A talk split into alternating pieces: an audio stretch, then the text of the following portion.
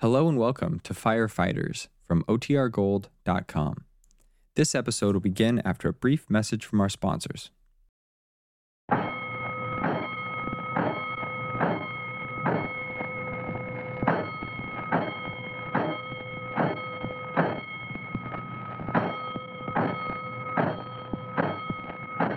Five bells. Stand by all stations. Attention, all districts, a five alarm fire. Five bells, move in immediately. That's it. Let's roll! Let's go! Firefighters!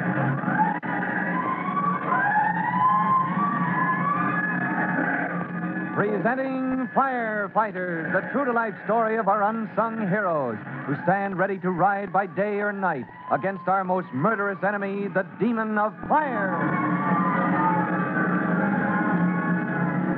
In just a moment, we'll take you to the home of the Collinses, where Tim is having a breakfast with Jimmy and Mrs. Collins after the exciting conclusion the night before of the case of the counterfeit plates. He's in for another exciting adventure, and Jimmy is too. But before we learn about it, here's an interesting message.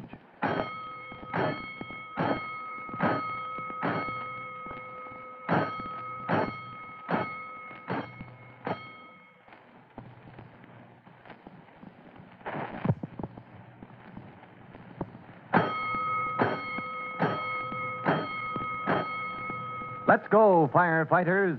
Let's go to the kitchen of the Collinses family, where Tim, Jimmy, and Mrs. Collins are having a big breakfast of Mother Collins's buckwheat cakes. And Tim is saying, Oh, gee, I, how about another stack of buckwheats, Mom? I could eat a horse after that excitement last night. I declare you get more and more like your father. I can just see Ben sitting there now, asking just like you are for a third helping of wheat cake. well, what, when you work, you got to eat, Mom. Oh, you're just naturally a, a, a glutton. now, Jimmy, if you'd been up most of the night working, you'd be hungry, too. By the way, what's the matter with your appetite this morning? You usually. Oh, big day, Mom. I'm meeting Jack to talk over some business about the firefighters' brigade.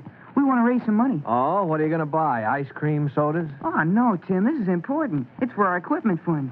You got any suggestions? Mm, No, but, well, think about it. Okay. Well, I got to be on my way. I'm due to meet Jack at his apartment in five minutes. I'll see you all later. Uh, Jimmy, finish your breakfast. Oh, gee, Mom, I've had plenty.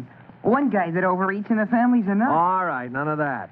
None of that. If you were a working man like me, you'd eat a decent breakfast, Oh, let too. him go, Tim. I guess he's just excited. Come right back when you finish your business with Jack. I've got some things for you to do today. Okay, so long, Mom. Uh, and Tim, uh, watch that appetite of yours, won't you? Go on, get out of here. Hey, Jack. oh, hiya, Jimmy. You're the guy I'm on my way to see. What you doing on Front Street? Oh, Mrs. Larkin asked me to go to the drugstore for her. She's an old lady who lives in our apartment house. Say, I've been talking with my brother Tim about raising money for the equipment fund. Yeah? Did he have any ideas? No, but he said he'd think about it. Oh. Well, let's talk it over with him as soon as I deliver this bottle of medicine to Mrs. Larkin in the apartment here. Say, I never realized you live right next door to a garage. That's pretty convenient when you want to buy gas. yeah. We keep our car there. Yeah, speaking of gas, I see the garage is getting a new supply. Yeah, there's Clyde, the gas truck man. Hi, Jack. Hiya, Clyde. Filling up the old tank again, huh? Yep.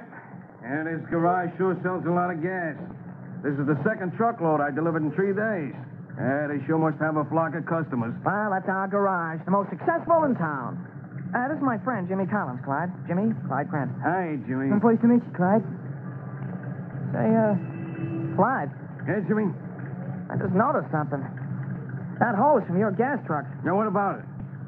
Oh, you're supposed to be putting gas in the garage tank, aren't you? Yeah, that's right. It's right under the walk here.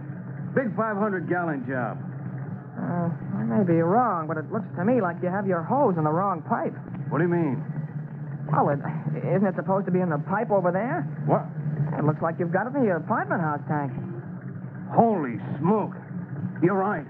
I put her in the apartment's fuel oil pipe by mistake. Gosh, that means you've been running gas into the apartment house tank. Yeah, you're right, Jimmy. Yeah, what a fool thing to do. Yeah, I'll shut it off. Gee whiz, what are you going to do, Clyde? Well, the damage is done now. Switch her over to the garage tank, I guess. Forget about it. What, what about the gasoline in the apartment house tank? Ah, forget it. No one'll never know the difference. But, well, isn't that dangerous, having gasoline in a fuel oil tank? Ah, it won't make no difference. Besides, if the company finds out I pulled a fool stunt like that, it'll cost me my job. I don't stand in so good with them now as it is. Thing like this, and I'd be out on my neck. But what about the oil furnace? Want to make a difference burning gas instead of fuel oil? Listen, kid, forget about it. So I made a mistake. It's not important. Well, don't you think you should report it? Look, I said it wasn't important. I'll be hanged if I'm going to risk my job by telling the company I don't know what gas from a fuel oil pipe. Well, are you sure it isn't dangerous? I said forget it. What difference is it to you? It's my worry, so forget about it. Well, if you think it. I said it didn't matter, didn't I? I got the whole switch. So what? Okay, if you say it's all right, only. I- Say, what's eating your friend here, Jack? What's he so worried for, anyway?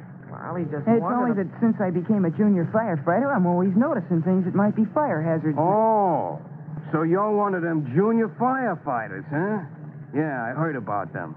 Bunch of kids at school got it up, didn't they? Yeah, I'm president of the brigade at our school. And well, what do you firefighters do besides go around and tell other people how to run their business? I wasn't doing that. It just seemed to me that gasoline and a fuel oil Look, tank. kid, Yeah? you wouldn't be going to squeal on me, would you? Well, what do you mean? You wouldn't want to get a guy fired, would you? Just 'cause he made a little mistake. Well, I'm no, a pretty I- good friend of your pal Jack here. Ain't that right, Jack? Sure, sure, Clyde. Well, uh, just remember it. And my advice to both of you is to forget you ever saw that gasoline running into the apartment fuel oil tank. Well, Oh, but- Understand? You didn't see a thing. Okay, Clyde. We didn't see a thing.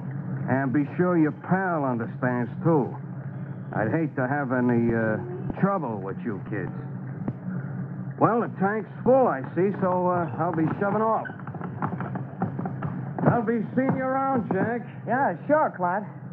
Just remember, both of you, you didn't see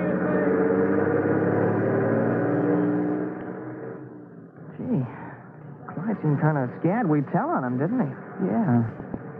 That was funny, him putting the gasoline in the wrong tank, though. Yeah, it certainly was. Well, I better look up Mrs. Larkin and give her this medicine. Then we can get down to business. Yeah, yeah, sure, Jeff. Mrs. Larkin's a funny old gal. She's always hollering to the superintendent about something. Well, hey, come on in, Jimmy. I can't hold the door open all day. Oh, I'm sorry. Okay. Hey, what's got into you? You look like you're in a trance. Anything on your mind? No, I, I was just thinking. Oh, there's Mrs. Larkin now, just coming up from the basement. I'll give her the medicine. Uh, Mrs. Larkin, Oh, hello there, Jack. here's your medicine. I hope I didn't keep you waiting too long. No, Jack. I've been looking for Mr. Turner, the superintendent. That man ought to be discharged from his job. Never around when you want him. Well, what's wrong this time, Mrs. Larkin? The heat. That man never turns the furnace on. It's Like an icebox in my apartment. You seen him? No, I haven't. Uh, here's your medicine. Thanks, my boy. Remind me to give you a dime the next time I have my purse. Oh, that's all right, Mrs. Larkin. I never saw such an inefficient man. Let a body freeze, he would. Just wait till I find him out. Poor Mrs. Larkin, always complaining.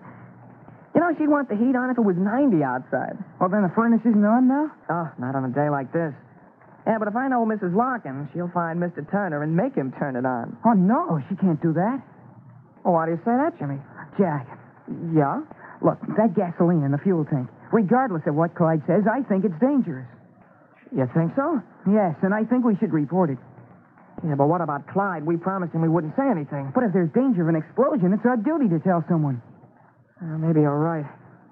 Only I'd hate to get Clyde into trouble. I- I've known him for a long time. He's got a wife and a family. Well, Clyde made a mistake.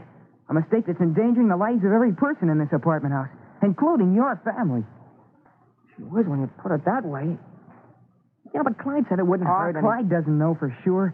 I'm afraid he's thinking more about his job than the safety of the people in your apartment house. Hmm. What do you think we should do? Look, Jack, we're junior firefighters. That means we have a responsibility to help prevent fires whenever we can. Yeah, but Jimmy, what if we report it and it turns out that gasoline isn't dangerous in a fuel oil tank? And Clyde will lose his job and he'll blame us. I know, Jack, but right now there's hundreds of gallons of gasoline in your apartment tank. And if Mrs. Larkin ever gets the superintendent to turn on the furnace, there's liable to be a terrible explosion. was in my mother's second bed upstairs, too. Well, what'll we do? I know what I'm going to do. Get my brother, Tim. Well, now, that's a pretty tough decision for Jimmy to make. If he reports that Jack's friend Clyde, through error, ran gasoline into the apartment house fuel tank, Clyde will probably lose his job with the gasoline company. But if he doesn't report it and a fire is started in the apartment house furnace, there may be an explosion in Jack's apartment, endangering the lives of scores of persons. What would you do if you were faced with Jimmy's problem? Well, to find out what Jimmy does, be sure to listen to our next True to Life episode of The Firefighters. In just a moment, Chief Bob Cody will tell you, girls and boys, how you can help the firefighters in your own town. But first, here's a message for you.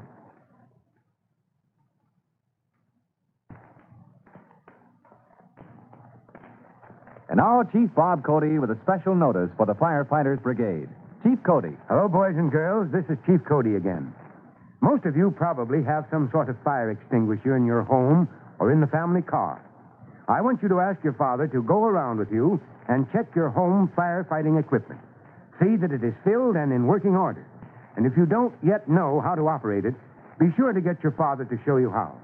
For often, the quick use of a home extinguisher can prevent a small fire from becoming a large and sometimes fatal one. Well, that's all. So long for now. Fire Chief Cody and the young rookie fireman Tim Collins will be back on the same station the next time you hear. That's it. Let's go!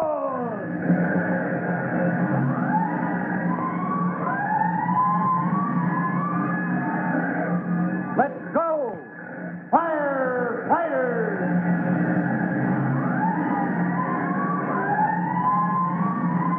Firefighters is a copyrighted feature of William F. Holland Productions.